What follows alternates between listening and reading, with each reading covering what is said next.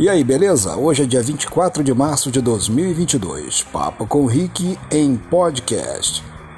No dia de ontem eu postei um vídeo onde um cidadão brasileiro que mora na Califórnia, nos Estados Unidos, passou ali algumas informações a respeito do mercado de trabalho naquele país.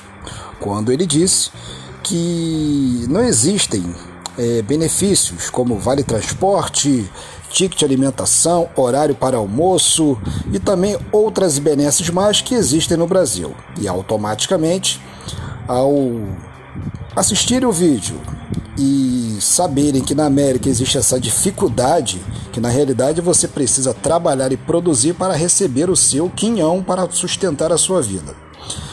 Uma das respostas me deixou assim um tanto quanto sonolento com relação ao Brasil.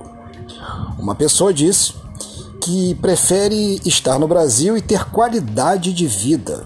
Aí eu pergunto: onde está a qualidade de vida de um trabalhador brasileiro que recebe na faixa de R$ 1.200, R$ 1.500 para sustentar uma casa com no mínimo quatro pessoas, com almoço, janta, café da manhã, café da tarde, pagar a luz, internet e outras coisitas mais?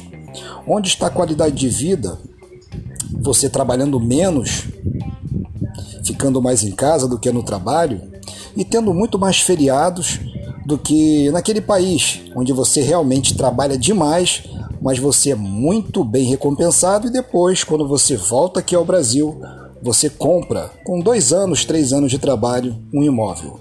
Você trabalha no Brasil durante 300 anos e não compra uma caixa de fósforo, vivendo uma realidade miserenta 24 horas por dia. Um forte abraço, fique na paz e tchau, tchau.